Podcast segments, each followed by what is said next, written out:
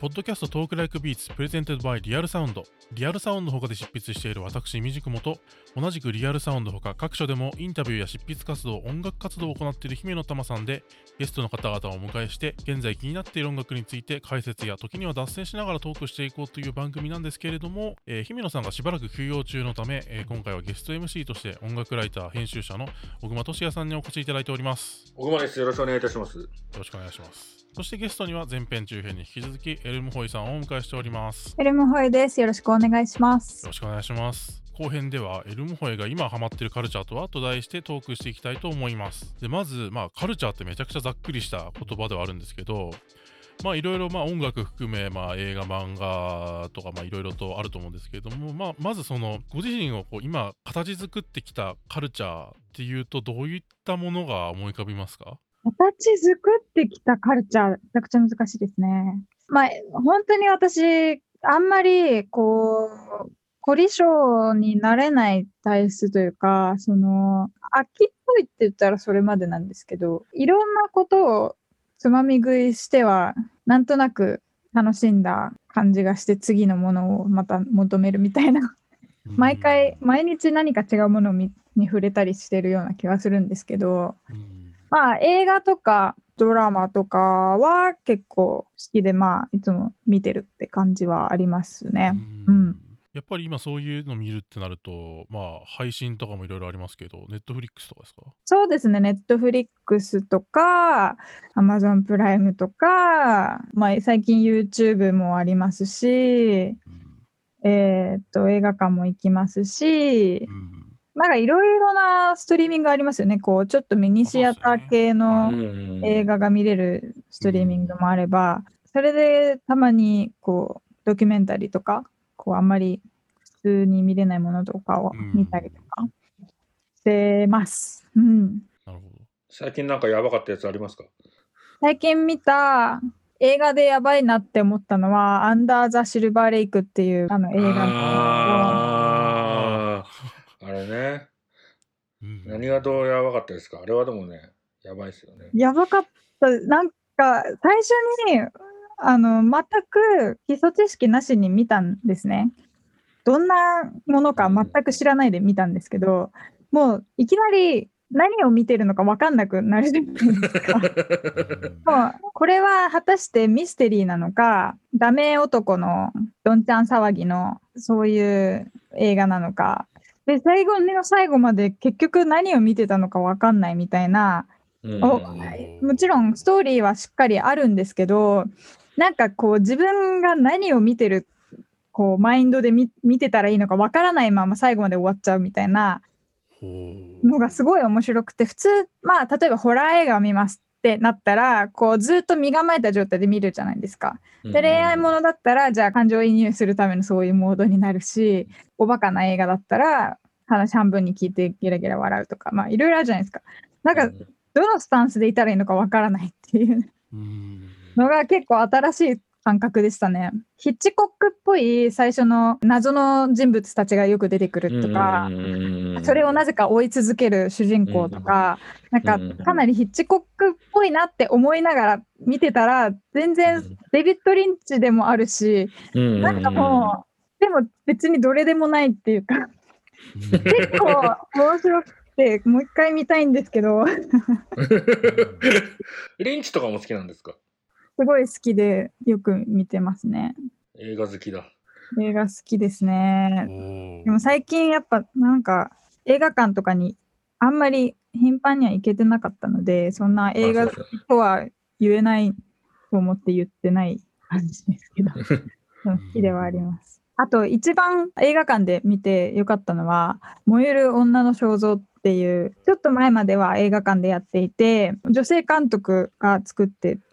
いる、まあ、映画なんですけど、もうこんなに美しい映像があるんだなってような、なんか、もうそれこそ絵画をずっと見てるっていうか、でしかもその絵画もう、まあ、画家がきっと描きたかったであろう光の加減とかをなんかこう映像の中でなんか実現させたみたいななんかちょっとすごい変な説明の仕方ですけど、っていうふうになんかこう思わせるようなこう光の美しさがかなり良かったんですよね。すごいおすすめなので、ぜひ見てほしいです。ぜひ見たい。これ、パルムドール撮った作品ですよね。なんかすごい話題になってそうですね。覚えてるんですけど。小熊さんはご覧になりました？これ。僕は見てないんですけど。僕ね、こっちは見てないですね。でも、グザビエ・ドランがこんなにも繊細な作品を見たことはないって、今完全ググったのをそのまま朗読しただけですけど。でも、なんか話題になってるんですね。なんか私も人からおすすめされて、もう自分がこれまで見た映画の中で90点を超える映画は2作品しかなくて、お1個は、えっと、グラントリノ。で、もう1個はこれだって言ってたんですね、その人は。その人がね。めっちゃ映画文学好きな方で、えーって思って、こう、うまく載せられて見に行ったら、やっぱり素晴らしかったっていうですね。うん、なんか、共感もするし、けど、こうぼーっとも見てられるし、あといろいろな解釈もできるし、なんか文学的な考察みたいなものも好き勝手できるし、いい映画です、とにかく。面白そうな、それは。なんかやっぱまだそのストリーミングとか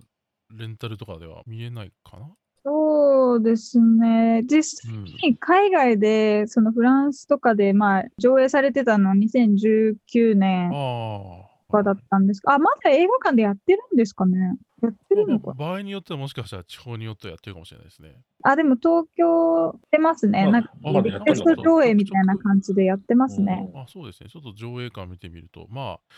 まあ、この配信の時にはちょっと微妙かもしれないですけど、映画館はまあ、もちろん今はその新型コロナ禍とかもあって映画館に行く機会っていうのはまあ減ってはいるんですけど、それまでは結構映画館にも通う感じの。まあ、そうですね。行けるときには行きたいって思いつつ、やっぱり優先順位はまだそこまで上げられてなかったんですけど、やっぱ行けなくなるってなった途端に映画館の素晴らしさに気づくというか、ありますね。もう家でしかその作品を見れないってなると、全然インプットされ方違うじゃないですか。そうですよね。音楽も似たようなとこあると思うんですけど、なんかやっぱり環境大事だなって言ってますね。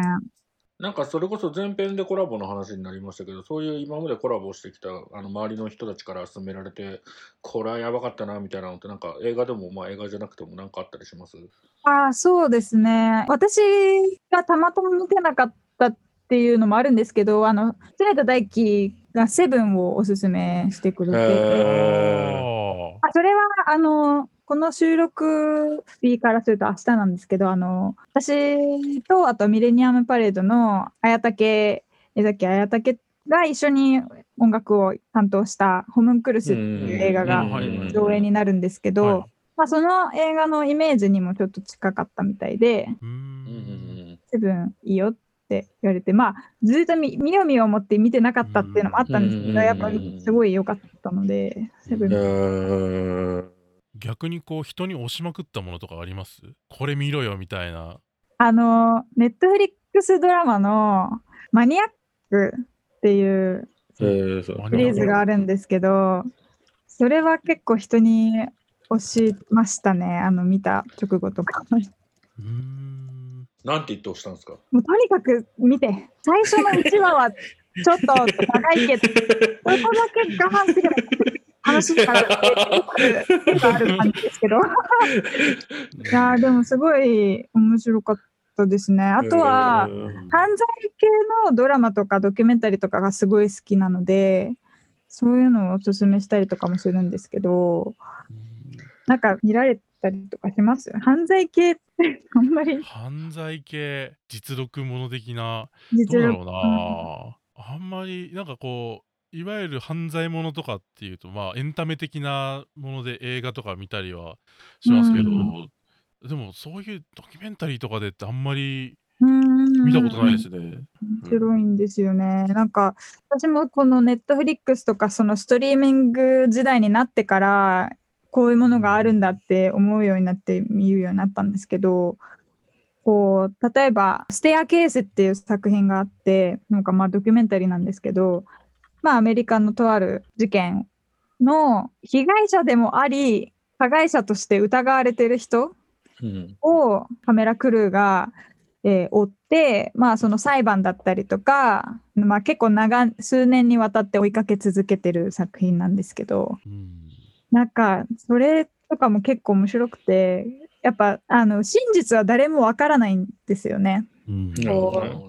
実際に判決はどうなったとしても何が正しい何が実際に起きたことなのか何誰もわからないっていうのがうん。結構面白い部分だなと思ってまあものによってはもちろんもう明らか犯人はこの人でなんでこの人はそんなに悪なのかっていうのを解いていくようなものもあれば真実はまだ闇の中みたいなものもあれば、なんか結構面白い分野だなって私はこの数年ハマってるんですけど。うんうんうんあんまりこう、めちゃくちゃ公に、こう、犯罪者好きなんですよねとか言うと、なんか、いや、どんどん言ってった方がいいですよ、むしろ。犯罪者について語る仕事がどんどん来るかもしれない。ああ、ありえますね。エルムホイのクライムストーリーみたいな、よくわかんないけど。すごいなんかね、わかんないですよ。ウェブメディアとかで連載来るかもしれないいやー、ちょっと、いやー、暗くはなるんでね。やっぱり暗いものに。そうなんですよね。暗いものにされてるのかわかんないですけど、うん。なんか、うーん、面白いなーって思っちゃうんですよね。罪悪感感じつつ、なんでこれに面白みを感じてるんだろうみたいな。確かに今は話に上がったのも、特にポップでキャッチーで明るいみたいなのは一個もなかったですね。確かに。言われてみれば。確かに、ポップでキャッチで明るも、でも、最近ハマってる YouTube の、あの、オーストラリア人の、なんかお笑いの二人組がいて、ほえっ、と、ちょっと名前、えっ、と、ヘイミッシュアンディっていう二人組のお笑いコンビがいるんですけど、えーまあ、英語がわかる方に、まあ、おすすめすることになっちゃうんですけど、まあ、わかんなくても、見てればなんか面白いと思うんですけど、すごいアホなんですよね。すごいアホで、でも誰も傷つけない笑いを、もうずーっと二人で繰り広げるみたいな感じの、なんか、あの、世界中旅していろんな、こう、文化をを体験したりとか、謎な競争をするとか、もう全部、ああ、面白いんですよ。なんか、昨日見て、超面白かったのは、この二人、ヘイミッシュとアンディさんが、いろいろな謎な競争をするっていうコーナーで、それぞれが服屋さんに入ってくんですね。で、服屋さんの中で隠れて、店員さんに何秒間見つからないでい隠れ続けられるかっていう競争を2人でやり続けるっていうう。なんだそれは。本当にくだらないんですけどこれは多分英語わかんなくても見てて面白いと思うのでうんちょっと見てて 見てみてほしいんですけどなるほど。なんか本当にくだらなそうな。でも面白そうですね。いやーなんかそういう笑いは好きですねうんずっと暗い話してたのでそういうのも好きですっていうアピールでした。オーストラリアのお笑いだっていう話が出ましたけど、あの、はい。ご結婚されてるあの、ベーシストのマーティ・ホローベックさんそれこそ、オーストラリアの方だから、もしかしたらなんかそのつながりで、そうですそうです。まさにそうです。ああ、なるほど。せっかくフリーで喋るならマーティさんの話も僕ちょっと聞きたいなって思ったんですよ、ねうん。ぜひぜひ。だってこんな機会でもなければね、聞くこともないでしょうし、マーティさんってそれこそ SMTK で石若俊君と一緒にやってる SMTK の M がマーティさんで、そうですね。めちゃめちゃ音楽のセンス良くてね、びっくりしたんですよ。一回、なんかね、SMTK のね、オープニング、ライブ前のあの SE、選曲、はい。はい。あの流した時とかも超センスいいなと思って、うん。マーティさん、マーティさん、うん。何で知り合ったんですか、知り合ったのは、えっと、2年前、3年前ぐらいうに、ん。とあるイベントで、角藤まなみさんのサポートでうんマーティがベース弾いてたんですね。うんで、私はソロでそのイベントに出てて、うん。で、初めましてっていう感じで、うんまあ、その後は石若俊つながりで、うん。あの、いろんなイベントで一緒になることとかもあって、で、まあ、ミュージシャンとしてずっとつながりはあったんですけど、うんまあちょうどコロナのタイミングで、結構、あの身近になったっていうか。うん。ああ、そうです。コロナが、はい。ちょっとどう聞いたらいいか分かんないけど、コロコロコロナが2人の関係を変えるわけです。そうですね。やっぱ他の人となかなか会えないタイミングで、うんあのななんですかちょうどこうお互いを知り合うようになってったタイミングだったので、まあ、そのスピード感が速かったっていうのは大きいですね。うん今も収録現場の隣の部屋でベースを弾いているっていう。そうです。多分多分ライブに出かけちゃったかな。マーティも今自分の作品を作ったりしてて、同じタイミングで家にこもって作ったりしてるので、うん面白いですね。うん面白いですね。やっぱりそういうその身近な人とのそのコミュニケーションの中でやっぱりこう知っていくコンテンツだったり、まあ、カルチャーとかっていっぱいあると思うんですけどまあいろいろとお話ししていきましたけど犯罪ドキュメンタリーだなんだとかおっしゃってましたけど、特になんかこう注目しているジャンルっていうか媒体みたいなものってあったりしますか？なんかこのシリーズとかこの連載とかまあそういう感じの。ああ、今ちょうど何もなくてですおね。ーそうなんですよ。何も、大体いつも何か追ってたりするんですけど、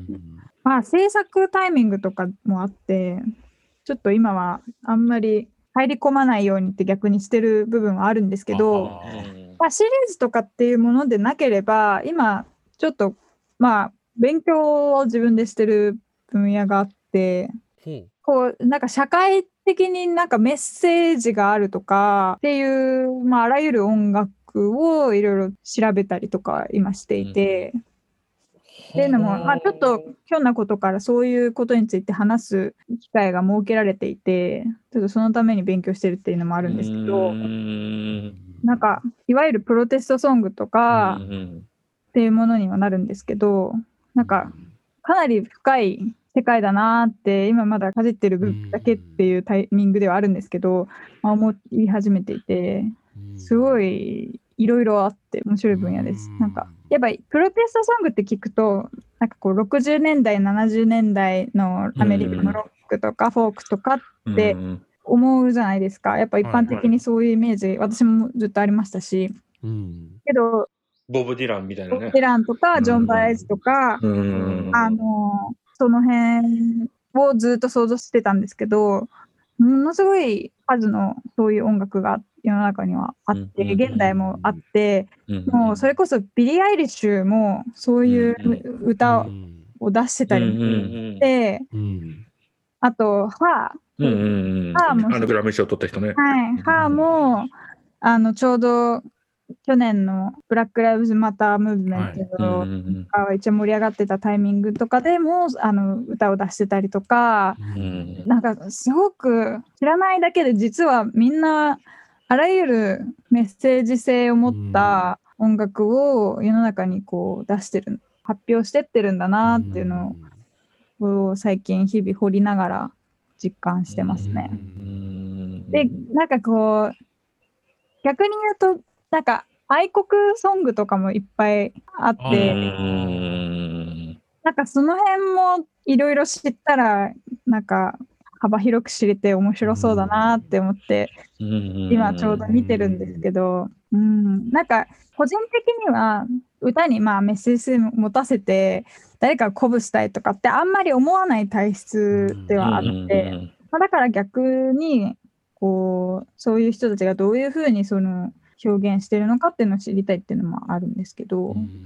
なるほどそうですね。プロテスト、まあ、言葉もそうだし、まあ、音音響みたいなものもすごくプロテストにつながったりとかもしますうもんね。んそうですね。なんか、うん例えば、ザ・スミスのうんミート・イズ・マーダーって、うん私、全然無意識で、その、本当の意味っていうか、その歌詞とかを何もなんか意識せずに、あ、こういう曲があるんだなぐらいにしか思ってなかったんですけど、実はものすごい、そのまんまというか、そのなんか食肉は虐殺ってうん。ことを言ってる、もうタイトルからすでに、うんなんかこうアンチ大量消費みたいな、なんかそういうことをさらりと言う実は言ってたみたいなのを、なんか再確認することもできたりとか、うん。だから日本だと結構その政治と音楽は相入れないだだろうみたいな顔はまあなかなかああると思うんですけどなんか全然そうでもないっていうかうん。めちゃくちゃ関与してるなっていうかもう掘れば掘るほどあこれもそういう意味あったんだとかうん。思うこといっぱいあってうん。結構勉強になりますね。うんうんうんスミスのモリッシーの場合っていうのはその本人がそういうメッセージを発するのと同時に自分が人生でそれを体現してるわけだから、うんうん。ねね、実際本人も肉食べない、ね、かなりベジタリアンだと思うんで、よくその作り手と音楽っていうものは切り離して考えるべきかどうか問題っていうのに、うん。多分その話っていうのはあの結びつけられるような気もして。だからあのー自分が好きな曲を作ってるミュージシャンうんにそんなことを言うなみたいなね批判とかもうん。あったりするわけじゃないですか。だからその例えばそれこそ最近フィル・スペクターあのプロデューサーの方が亡くなって、まあ、彼は思いっきりあの殺人容疑で捕まったりしてた人で訃報が届いた時もちょっと素直に追悼していいものかどうかみたいなリアクションが特に海外では見られたわけですけどそういった風な話ってどう思います？そうですね。いや、なんか似たようなことをなんか考えたことがあって、その例えばものすごい差別主義者の人が作った音楽を素直に聴けるかっていうなんかこう議論があった時に、なんかまず聴いてみたいって思うんですけど、うん。なんか結局音楽ってよっぽど機械的に作らない限りその人が出てくるっていうか、っ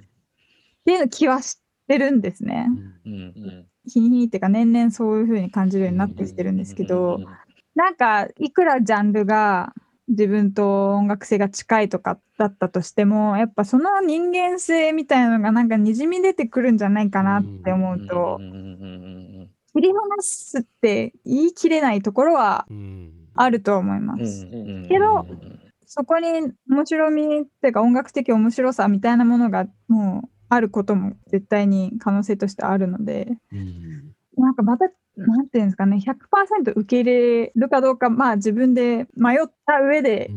判断すべきことだなとは思いますけどね。うん、手放しに切り離せとは言えない気がしますね。うん。やっぱりこうあと音楽とか、まあ、な作るものもそうですけどやっぱ作品にした時点でその人作った人が出るのもと同時になんかこう作った人から離れてしまったがゆえになんか意味が与えられたりとか。でそっちの方の意味がこう強く力を持ったりとかしてすごく作った人と作品そのものみたいなものの関係性って変数がめちゃくちゃ多いっていうか。うん。その例えば歌い継がれるような歌っていうのもあるわけじゃないですか。そのスミスの「Meet is Murder」っていうものとあのボブ・ディランが最初に歌ったけどだんだん歌い継がれた「風に吹かれて」みたいな曲もあったりしたりしてなんかこうそういういろんな需要というかまあそれをどうみんなが聞いて受け継いでいったかみたいなものところも含めてこういろんな角度で、まあ、批判するにせよ共感するにせよ考えるその、まあ、要素がめちゃくちゃ多い問題ですよね。そうですね。うんなんか昔ボブ・ディランのドキュメンタリーを見た時に、まあ、ちょうど最初期に運動家みたいに世の中から見られててそこからこうそれは本来の自分ではないっていうことでなんかこう音楽性を変えてインタビューにもこう あんまりまともに答えないみたいな時期をがちょうどそのドキュメンタリーで描かれててだからすごくそこが、まあ、表舞台にああれぐらい大きな表舞台に出てる人のなんかこう味わう苦しみなんだろうなと思ってでもそれをこう例えば自分の意図を全て説明するとそれはそれでその音楽の価値ってものがにとっていいのかっていうとまた謎というかいろいろな層の問題があるなって思いますね。なんかそういう話だと僕すごい印象に残っているなんかあの作者と作品のエピソードでデトロイトテクノのサイボトロンってエレクトロの人が、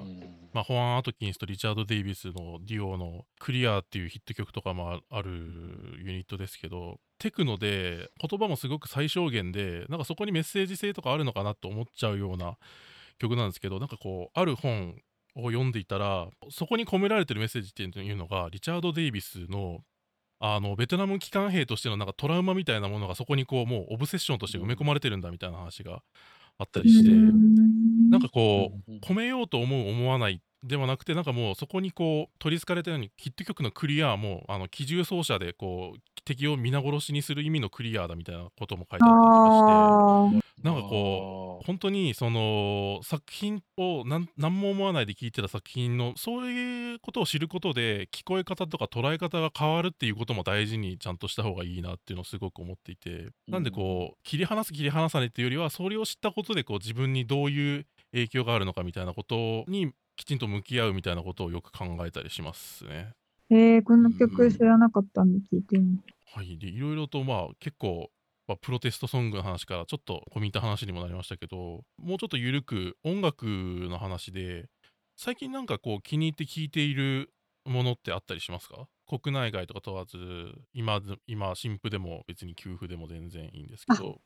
あの、サーペント・ウィズ・フィートの新譜をあれね。聞いてまうす。ん新しいやつね。あれはいいっすね。何がいいんでしょうね、あれね。なんか、優しくなってません？うん。確かにウィズ・フィートが。うんなんかもっとすごい苦しみ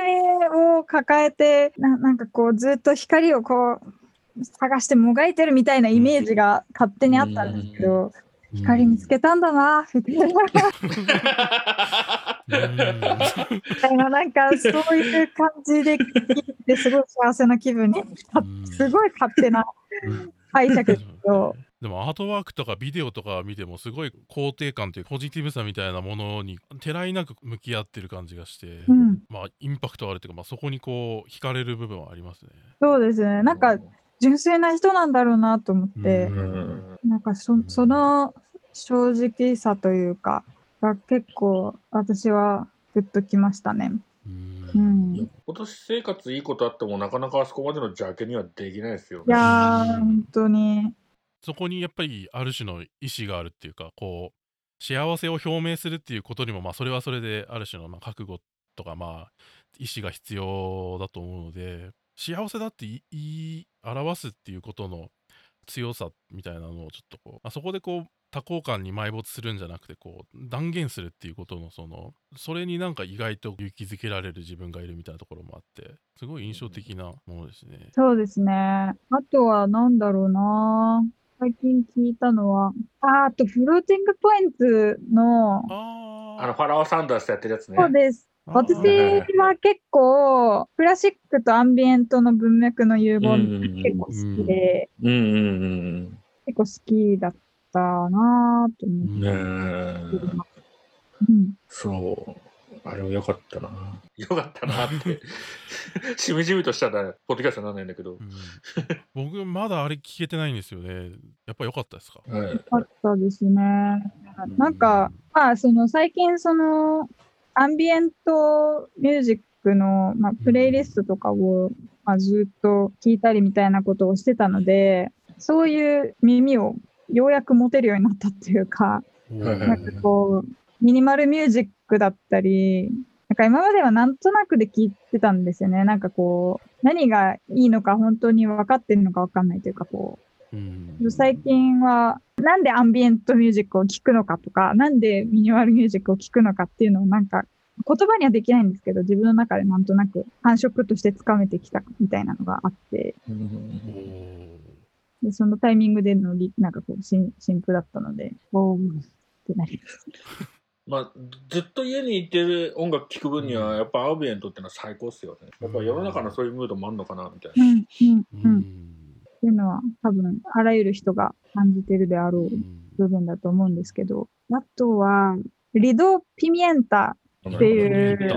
はいあの、グラミーでもパフォーマンスしてた、はい。えっと、多分コロンビア人だと思うんですけど、結構シンプルな、スローなトラックの上で、可愛い声で歌ってる人なんですけど、えー、ああ、これ、あの、ちょっと今調べましたけど、このジャケのアルバムは聞いたと思います。2020年に出てるカラフルなドレスを着たような。はいはいはいはいはい。なんか NPR の、あの、ホームコンサート、タイニーデスクのホームコンサートで最初に見かけて、うん。なんか、すごいシンプルで、あの、ポップで、もうキラキラしてて、民族音楽っぽさもあって、確かに確かにおすすめですね。いやもうぜひ改めてタイニーデスクホームコンサートの方もチェックしてみたいですね。それ結構あの今音消して動画だけ流はいし。てみたんですけど、タイニーデスクのコンサートの様子めちゃくちゃなんだろうこれなんなんだ？可愛いっていうかかわいいですあのね。ホームパーティー？なんだろう？な学校のプロムパーティー的なところでちょこまか動きながら歌っているのがめちゃくちゃ心をわしづかみされる感じで本当にかわあそうですーなんかこの感じがナチュラルなまんまで入れてるけど、ちょっとポップ度合いがかなり極まってるのがツボですね。うん。やっぱりそういうあのタイニーデスクとかあの、えーシリーズって割と欠かさず見る方ですか？うん、なんか気が向いたらっていうぐらいではあるんですけど、まあ、YouTube すごい見てるので、いや YouTube は見ますね。YouTube すごい見てるので、やっぱ気になったら、ううんん、見たりとかはしますね。うん。最近だと、誰を見たかな？ジャスティン・ビーバーとか見ましたね。あージャスティンね、新しい出ましたからね。はいはいはい。ビーバーの NPR なんか、すごいガラージで盛り上がってる青年たちみたいな感じだったですね。最後すごい盛り上がるじゃんみたいな 感じで。まあいろいろかあのシリーズも神回が、まあ、意外とこうコロナ禍になってホームコンサート形式になってからそれはそれで神回ができているシリーうズで、んあれはあれでなんかこうこのご時世に勇気づけられる回が結構ありますね。そうですね。やっぱ大体みんな同じような環境っていうかそのまあホームコンサートだったらそれぞれのアイデア勝負みたいなところもあるわけじゃないですか。その装飾だったり、なんかそういう同じ枠の中でみんなどうやって勝負してくるかっていう部分でも面白いなと思って、でかなりこだわった場所でやる人もいれば、もう本当にただ家みたいな人もいれば、それこそジャスティン・ビーバーとかだったらもっとめっちゃあアイドルアイドルしてるみたいな感じのとこでやるのかなと思ったらすごい家っぽいうん。雰囲気出してましたし、うんなんかそういう意外な部分とかも見れたりとか面白いですね。うんあと、あの、おそらくあの今までの話からもあの海外のものが基本的に大好きだっていうのは非常によくわかるんですけど例えば日本の、まあ、音楽とか映画とかなんでもあれですけどその自分のそのそれこそ前編で話に出てたコラボしてる人たちとか以外で何か日本の何かそういう音楽映画カルチャーで好きなものとかって最近好きなものとかってあったりしました？どうだろうな関わってない人の中でやっぱ身近な人が一番かっこいいなと思っちゃった。いやでもこのそのこのねかなりパンチラインでうんこれははいいいい、うんかなりいいうんそれそれはあのみみんなそう言われたらあのそうだよねって思うと思うんで、だって説得力があるから。やっぱなんか関わってたりとかする人がやっぱり、うん。でも、テンパレかっこよかったですね。テンパレは短短っちゃ短い。まあ短いねねうん。あんまり発掘できてないですね、そういう意味だと。教えてほしいぐらいですね。うん。あのねまあ、あのぐらいこう、まあ、ミレパでもいいですけど、こう、まあブラックボーボーイにせよ、あれだけこう濃い人たちのとつながりを持った中でいたら、まあ、外にもっとこう掘っていこうみたいなものよりも、もうちょっとこう、そういう身近なクリエーションに向き合う方が、自分の活動にも関わるポイントだと思うので、すごく、まあ、そっちを大事にすることがまあ一つのアディチュードとして前編だったか中編だったかで言ったみたいにそのそういったこう身近な人のクリエーションみたいなものにこう素直にこう褒められるっていうかまあそこに感動できるっていうのはすごいこう健全なことだと思うので、うん。なんかもうさっきのあの身近な人みんなかっこいいっていうのはもうパンチラインって感じですね。いやー、よかったです。言えて。言えて。あ、でもさい、まあ、めまた身近なんですけど、はい。あの、この間、私がたまに参加してる、あの、オルタンスっていう、まあ、バンドがあって、キーボーディストの坪口さんがやってるバンドで、うんうんうんうんそのライブを通して、坪口さんもやばいってなりました。まあ、つもぐちさん、つもぐちさんはやばいと思いますね。改めてすぎるんですけど、改めて思いましたね。ううんん、とか、まあ、本当に日頃感じてるのはやっぱ一緒に音楽やってる人が多い気はしますね。うん。坪口さんは若返ってる気がしますよね。ある時期から、あの、周りにいる人たちも含めて自分がどんどん若返ってる。うん すげえなって思いなすごい、こう、やっぱあんだけ経験っていうか、その、いろんな経歴積んでいらっしゃる方が、うん。もう、超オープンで、うん。何でもウェルカムで、うん。しかもそれ、なんかこう、託し、託すっていうか、その、お任せしますぐらいな感じでやってらっしゃるのすごい、私もそういう風になりたいなって思える姿勢というか、うん。かっこいいなって思いますうね。ん。うん。